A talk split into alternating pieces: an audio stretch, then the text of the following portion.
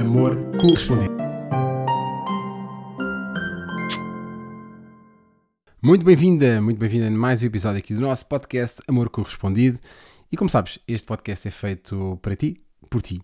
Porque todas as perguntas que nós vamos responder aqui do nosso podcast são feitas pela nossa audiência e tu também podes colocar a tua pergunta, a tua questão nas nossas redes sociais, onde tens a oportunidade de ver não só os episódios, mas também colocar as tuas perguntas para que possam ser respondidas depois aqui em tempo real no nosso podcast. E, claro, aprendemos sempre com as perguntas dos outros, mas as nossas têm sempre alguma coisa especial porque os relacionamentos são assim. Então não deixes de colocar a tua pergunta para que possa responder aqui no nosso podcast em tempo real. Vamos a isso então. Então, hoje começamos por uh, este tema. Estou com o meu companheiro há 8 anos, 4 anos e meio foram à distância. Ele noutro continente, noutro continente, muito longe, e eu em Lisboa. Fazíamos férias juntos, uma vez por ano, três semanas. Viajámos muito. Em 2020 ele veio viver comigo e a minha filha. Tivemos grandes desafios, principalmente porque ele não é pai uh, e também porque nós as duas estivemos sozinhas durante 10 anos. O que eu gostava de saber é como acender novamente a chama de modo a que a nossa relação se torne de novo entusiasmante como era quando estávamos tantos meses sem nos vermos. Bom, excelente tema. Primeiro, uh, e antes de mais, parabéns pela vossa capacidade de manter a relação à distância. Nem sempre é fácil. Tiveram boas estratégias, com toda a certeza, que mantinham a relação acesa para esses tais uh, momentos, quando estavam juntos, de poder usufruir de uh, parte a parte. Agora, dois temas aqui importantes para analisar. Primeiro, a questão da relação com a filha, porque é sempre um tema que acaba por ter uma nova intervenção dentro do casal. E depois, a capacidade de acender a paixão. Então, vamos primeiro à questão de acender a paixão. Repara, muitas relações que estão à distância, quando se colocam relações uh, presenciais, acabam por falhar. Por um motivo muito simples: não tiveram a capacidade de se reinventar do ponto de vista das novas dinâmicas, das novas formas de interagir, das novas formas de se preencher nesta nova realidade. Então, se vocês tiveram esse trabalho excepcional de conseguir construir regras, falo muito sobre as regras da relação, mas essas regras do, do relacionamento à distância, o que é que era suposto acontecer, o que é que não era suposto acontecer, essa mudança para uma relação, para uma, uma nova realidade de relação, acaba necessariamente por trazer uma exigência para que a relação tenha a capacidade de se definir novamente, definir as novas regras, as novas, as novas formas também de se preencherem, de se entusiasmarem dentro da relação no dia a dia. E é possível, claro, fazer isso. Agora, é fundamental compreender que a vossa relação passou de uma relação com um perfil para outro perfil. E isso exige novas regras, novas conversações, novos entendimentos, novos aprofundares da relação, novos estágios que vocês conquistem para sentir que a vossa relação atualmente está num novo patamar e precisa de ser admirada, precisa de ser reconstruída com novas formas de estar, novas formas de, ao fim e ao cabo, poderem eh, se, se ao fim e ao cabo, permitir saborear de parte a parte. Então, há vários caminhos que podem fazer com que isso aconteça, nomeadamente, e o primeiro é sentar e dizer assim: como é que nós podemos fazer desta nossa relação algo especial, intenso, como era no passado? Não vai ser igual ao passado, e isso é que muitas vezes cria um grande atrofio do ponto de vista desta nova estágio, que é procuramos sempre reviver coisas que nós vivemos no passado. Mas há um tema importante. As relações são feitas dessas memórias do passado e da perspectiva de futuro. Então, se ficarmos sempre agarrados a uma realidade que até foi boa e que funcionou, nós não vamos abrir espaço para construir uma nova fase da relação que se calhar está muito mais projetada para o futuro, com novas oportunidades, com novas formas de viver a vida na relação, com novas experiências que vocês podem sentir de parte a parte, sendo estando de férias ou estando a viver lado a lado. Então é importante ter a capacidade de olhar para a relação e celebrar o passado, mas também ter a capacidade de sonhar para o futuro. É disso que as relações se vivem, de boas memórias do passado e de boas uh, memórias que queremos uh, construir no futuro. Então, projetem mais o futuro, projetem mais essa dinâmica familiar, projetem mais a forma como se possam sentir preenchidos e não fiquem tão, tão agarrados àquilo que foi a vivência passada que foi bem sucedida. Então, essa é um património da relação, ela deve ser revivida, repensada, ressentida. Agora, para o futuro é construir a nova relação. é construir as próximas boas novas memórias da relação. E isso é feito a dois. E isso pode ser feito uh, num ambiente uh, onde possas tirar um fim de semana, um dia, uma noite, aquilo que for disponível em relação à tua responsabilidade de parentalidade e dizer assim: este dia é para nós. É para nós construirmos daqui para a frente o nosso futuro amoroso. Para nós nos sentirmos novamente envolvidos, reacender a nossa chama, reviver as nossas, os nossos momentos especiais com uma nova realidade. E assumir que esta realidade é nova.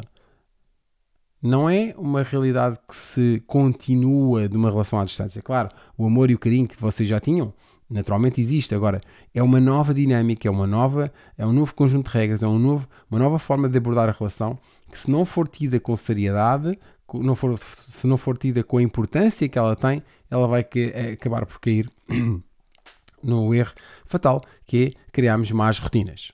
Okay? As rotinas não são coisas erradas. Aliás, a demonstração disso é as vossas rotinas que foram possíveis de construir para manterem a relação à distância. Agora, atualmente, precisam de novas rotinas para que esta nova realidade, desta nova relação, possa também poder uh, conquistar os momentos especiais que cada um de vocês necessita para que a relação seja cada vez melhor. Outro tema que tu colocas aqui é, claro, a questão da parentalidade e do facto de ele não ter uh, filhos e perceber ao fim e ao cabo essa dinâmica entre os filhos e a vossa relação. A solução é bastante mais simples uh, do que nós podemos imaginar. Aquilo que tu tens que garantir é que há todo o amor necessário para ser dado à tua filha. ok? No momento em que tu consegues garantir que esse amor é dado, que esse, esse carinho, esse está, ao fim e ao cabo, colmatado, essa necessidade, todo o resto do espaço é para a relação. Depois de ser dado esse espaço à criança, à, à, à parentalidade, com o tempo, a energia e o amor necessário, todo o resto do teu tempo pode ser disponível para a, a outra pessoa. E não colocar essa pessoa no meio dessa parentalidade. A parentalidade é um tema que é teu e do pai da criança, ok? Então são temas diferentes, são temas que deves abordar do ponto de vista da parentalidade. É a tua responsabilidade de tratar desse processo, do ponto de vista de uh, dar amor, dar carinho, dar aquilo que são uh, os, os, processos, os temas essenciais para que essa criança possa crescer saudável e ao fim e ao cabo com boa afetividade parental do ponto de vista daquilo que é a tua relação, o direito que tens de ser feliz, de criar as dinâmicas que possam ser complementares para que tenhamos uma relação feliz e equilibrada, é uma responsabilidade do casal. Do casal atual, ok? Entre ti e o teu companheiro. Então, separa esse processo, não, não envolvas no mesmo, no mesmo mecanismo. Claro que é assim, da parte do teu companheiro, o facto de entrar numa, numa, numa relação, numa vida, agora onde existe hum, uma criança, faz parte do acordo. Ele, quando chegou, essa crença já existia. Então, ele entra numa relação que já existe. É um comboio que está em andamento. Aqui não há nada a fazer, a não ser que ele seja obrigado a interferir nesse processo, que não deverá ser. Essa é uma responsabilidade que é tua, assumir essa parentalidade. Agora, do ponto de vista da dinâmica, da forma como flui a relação, o comboio estava em andamento quando entrou. Ele sabia isso. Então, esse é um não tema dentro da relação e deves colocá-lo como não tema. O tema é: a nossa relação é um tema, Parentalidade é outro tema e é da minha responsabilidade e da responsabilidade do pai. Do ponto de vista da interferência naquilo que é a dinâmica, na liberdade do casal, já estava, o comboio já estava em andamento, já existia essa criança quando, quando entraste na relação. Então é respeitar esse espaço e construir uma nova relação. Agora, eu acho que todos esses aspectos se resolvem com o tal momento de sentar e descrever a relação para o futuro. Sendo, porém, que a parentalidade que tu tens com a criança que já existia nunca deve ser colocada em, em, em causa. Esse assunto é um assunto que não é assunto da nova relação, é um assunto teu e, claro, da relação anterior que tu tinhas. Em relação aos momentos e aos, vamos lá, aquilo que são os rituais da tua nova relação, sim, a dois, no momento certo, vocês encontrarão de facto a melhor forma de continuar, até para conseguirem construir a relação que vocês merecem em função daquilo que vocês conquistaram no passado. Agora, o passado é o passado, o futuro é aquilo que vocês vão construir. Muito bem, mais um tema aqui. Um, o meu namorado andava sempre com a mãe. Um, sempre que tínhamos algo combinado, a mãe estava presente. Esta situação estava a deixar-me desconfortável e falei com ele explicando que tinha a necessidade de ter tempo apenas a dois. Mais que justo, ok? Ele entendeu e começámos a criar apenas momentos nossos. No entanto, a mãe dele reagiu muito mal e começou a interferir na nossa relação. Começámos a ter conflitos e agora a família não aceita a nossa relação. A nossa relação neste momento encontra-se numa fase muito crítica e parece uh, que falar já não ajuda. Não sei bem o que fazer para ele, é complicado a família ser contra e está a prejudicar a nossa relação. Como deve agir? O que posso fazer ou não? Obrigada. Quanto tempo é que tem relação? Não, não, não, não diz aqui quanto tempo tem relação. Bom, tema importante. A relação é uma nova tribo, ok? E acho que aqui seria mais um tema para o teu companheiro, o teu namorado, do que propriamente para ti. Uh, porque, repara, se tu tens uma, uma, uma, relação com alguém que está tão dependente da mãe e da família, eu não sei qual é o nível de interferência que ela tinha, o tipo de interferência que incomodava, mas naturalmente que é assim. É importante que os filhos uh, deixem as mamãs e, os, e as filhinhas deixem os papás, porque no momento em que são maiores e têm a capacidade de construir as suas relações, é importante assumir que tem uh, a maioridade para construir uma relação, seja de, amor, seja de namoro, seja de casamento, o que quer que seja. Agora, é importante aqui também perceberes os sinais que estão a ser evidentes, que é até que ponto essa relação que fica tão crítica em relação à opinião da tribo, da origem do teu namorado, até que ponto ela, essa é uma relação que, que é uh, que abre espaço para tu teres o lugar de mulher, ok? Porque muitas vezes uh, os filhos e as mães criam de tal conexão emocional que fica difícil outra mulher entrar nesse espaço. E portanto, quando há essa divisão, essa divisão cria grandes rupturas do ponto de vista do relacionamento.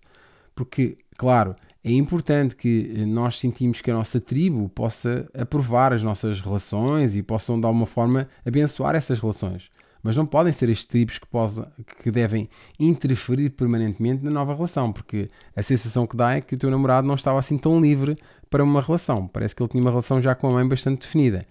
Então é importante é, compreenderes os sinais que aqui estão e ter a maioridade de perceber até que ponto esta, esta relação daqui a 10 anos pode evoluir sem esta maioridade por parte do meu companheiro.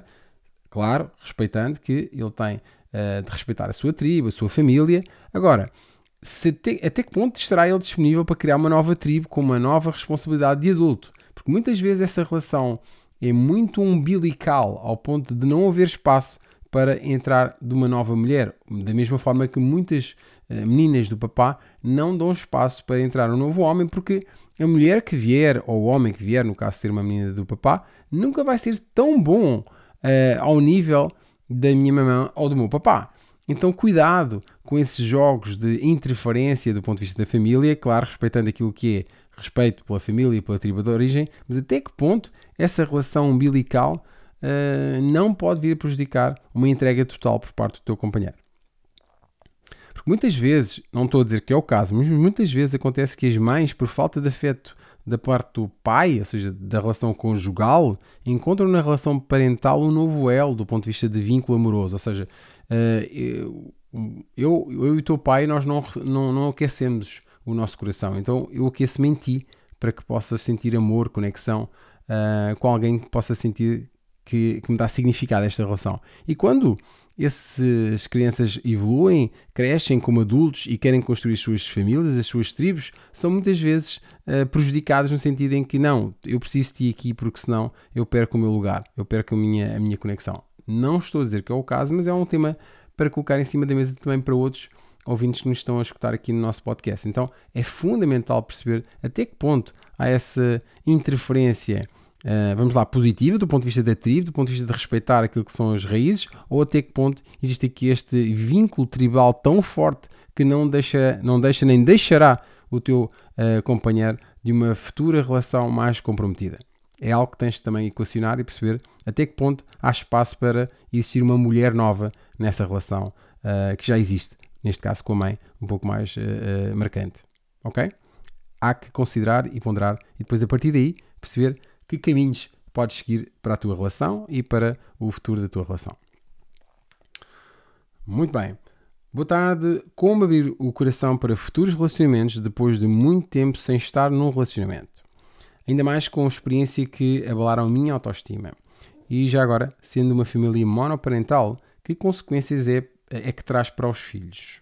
Obrigado desde já pela oportunidade de colocar as minhas perguntas. Então, vamos lá, duas questões primeiro uh, a separar, que é a questão do ponto de vista amoroso e a questão da, hum, da parentalidade. Vamos, a relação parental, eu acho que, monoparental neste caso, acho que deve ser assumida quando não há outra oportunidade. E um, ainda que essa relação possa ser uma relação monoparental, acho que é importante haver sempre a possibilidade de deixar espaço para um, um lugar onde o homem, o pai, existe e tem o seu papel. Ainda que não seja um papel uh, presente no dia a dia, permanente, um, com a atitude deste, desta posição uh, de pai dentro da relação, ele existe de alguma forma. Okay? Então, deixar sempre uma boa imagem daquilo que é imagem uh, masculina, parental, acho que é um tema muito importante para conseguirmos de alguma forma dar futuro, estrutura amorosa para o futuro dessa criança. Naturalmente, o grande esforço é teu. E acho que é importante de conseguires também passar a mensagem que eu não tenho que fazer os dois papéis eximiamente, ok?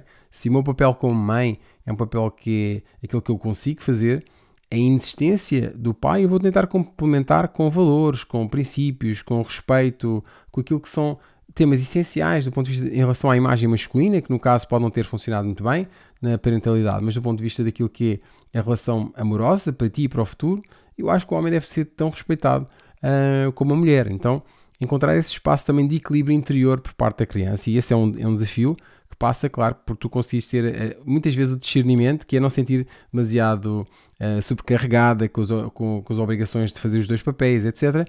E em vez disso conseguir passar o papel que, olha, este é o meu papel que eu consigo fazer, do outro lado, uh, neste caso não funcionou bem, mas tu podes ter um humor e merece ser um humor que, de alguma forma, o homem seja respeitado da mesma forma, da mesma medida que tu és também, e deves ser também. Então esse é um papel que é importante, porque isso consegue ajudar duas questões. Uma é não existir este momento, esta, esta imagem que o homem, do ponto de vista da, da imagem paternal, é ausente, irresponsável e não preencheu as minhas necessidades. Esse é um aspecto importante, porque isso se acontecer pode dar consequências que não são boas do ponto de vista, do ponto de vista afetivo no futuro, que é não ter a capacidade de respeitar o homem e não respeitar uma relação uh, com equilíbrio ou andar eternamente à procura de um homem que representa o papel do pai. Então, se existir pelo menos esta capacidade de passar essa responsabilidade de, em relação aos homens, que eles são diferentes, aconteceu neste momento, mas na, nossa, na, na tua parentalidade, mas não é regra e não é suposto ser assim, e tu mereces mais e tu mereces encontrar alguém que de facto Uh, possa preencher esse, esse amor, esse complementar a, tu, a pessoa com quem tu és em, em termos, uh, quando tiveres idade adulta, isso é importante também para que possas, de alguma forma, eh, não perpetuar este, este risco e, este, esta dor de, de ausência do masculino. Em relação, em relação à tua abertura para uma futura relação, quando muitas vezes pessoas vivem demasiado tempo sozinhas, tendem a criar uma, uma oratória, uma história, onde dizem que é muito difícil começar uma relação a dois, porque eu estou há muito tempo só. Repara, Naturalmente que uma relação traz novos rituais. Naturalmente que tem que ser rituais tão bons ou melhores do que aqueles que tu tens quando estás só. Agora, o tema é, claro que quando tu tiveres alguém de permitir estar numa relação, a primeira coisa que tu deves colocar em cima da mesa é estarem a viver juntos? Não. Antes disso, deves perceber quem é a pessoa, perceber até que ponto esses sentimentos são de facto verdadeiros, até que ponto esses sentimentos e essa conexão é uma conexão real, com o futuro.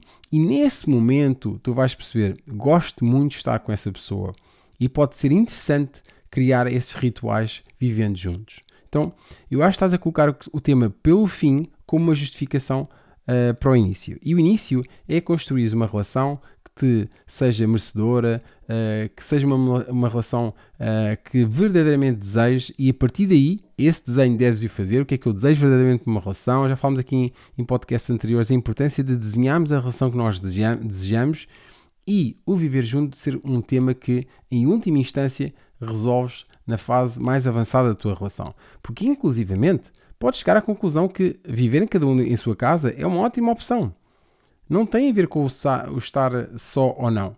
Eu acho que estás a colocar mais o tema da importância da tomada de decisão de me abrir para uma relação em relação à convivência. E eu colocaria isso como um ponto intermédio na relação. Seja se por algum motivo alguém começar uma relação contigo e dizer, olha, para mim só há relação se nós vivemos os dois sempre juntos. E aí tu colocas, olha, então eu tenho que ponderar, de facto, até que ponto eu estou nessa disposição. Mas eu tenho a certeza, com mais ingredientes do ponto de vista de afetividade, intimidade, uh, de relação, que seja verdadeiramente, uh, que acrescente verdadeiramente valor à tua vida, essa decisão é mais fácil. E de alguma forma vais encontrar novas rotinas, novos processos que te vão fazer sentir muito mais integrada e muito mais, um, de alguma forma, esclarecida, com mais clareza em relação a essa tomada de decisão. Agora, não coloques isso como um impedimento, uma desculpa para não te entregares, para não procurares e para não definires aquilo que verdadeiramente uh, tu precisas e desejas para ser ainda mais completa na tua vida. Bom, por último, mais uma questão. Uh, como lidar com uma pessoa que possui uma comunicação persuasiva e agressiva? Não há que lidar com pessoas que têm uma comunicação persuasiva e agressiva. Há que terminar a relação. É muito simples. E a pergunta também que deixo para ti é porquê que tu procuraste uma relação assim? Que mais relações tu procuras que, onde essas pessoas são persuasivas e agressivas? O que é que tu procuras uh, conquistar? Uh, porque deixa-me dizer-te que muitas pessoas que estão nessas relações onde têm pessoas persuasivas, agressivas, estão num jogo de eu vou, de alguma forma, em algum momento conseguir dobrar esta pessoa, dominar esta pessoa. E há uma certa arrogância nesse processo. Eu não sei se é o teu tema. Estou a dizer que muitas pessoas fazem isto. Então, pensa de ti, para ti, porque é que eu procuro este tipo de pessoas e porque é que eu ainda estou nesta relação. Porque aí é fácil. Se estás numa relação com uma pessoa que é persuasiva e agressiva, a, a decisão é muito fácil, sem grandes reticências, é sair da relação. Agora, muito mais importante do que sair da relação, porque senão vais encontrar uma pessoa exatamente igual, é fazer a pergunta: porquê é que eu entrei nesta relação com uma pessoa que é persuasiva e agressiva? O que é que eu procuro nesta relação? Porquê é que eu me coloco aqui nesta posição de aceitar estar numa relação com alguém que é persuasivo, que é agressivo, qual é o motivo? Porquê é que eu quero estar aqui? O que é que eu quero provar aqui? O que é que provavelmente da minha infância existiu que eu quero provar aqui perante a vida, perante esta pessoa? Então, mais do que uh, entender e fugir, acho que sim, fugir quanto antes, mas não fugir por fugir, porque senão vais encontrar exatamente o mesmo padrão. É colocar a pergunta: porquê que eu procuro isto? E enquanto não descobrir essa resposta, o meu conselho é: não procures mais ninguém. Procura-te a ti. Porque aí essa resposta é aquela que te vai fazer encontrar a ti mesma.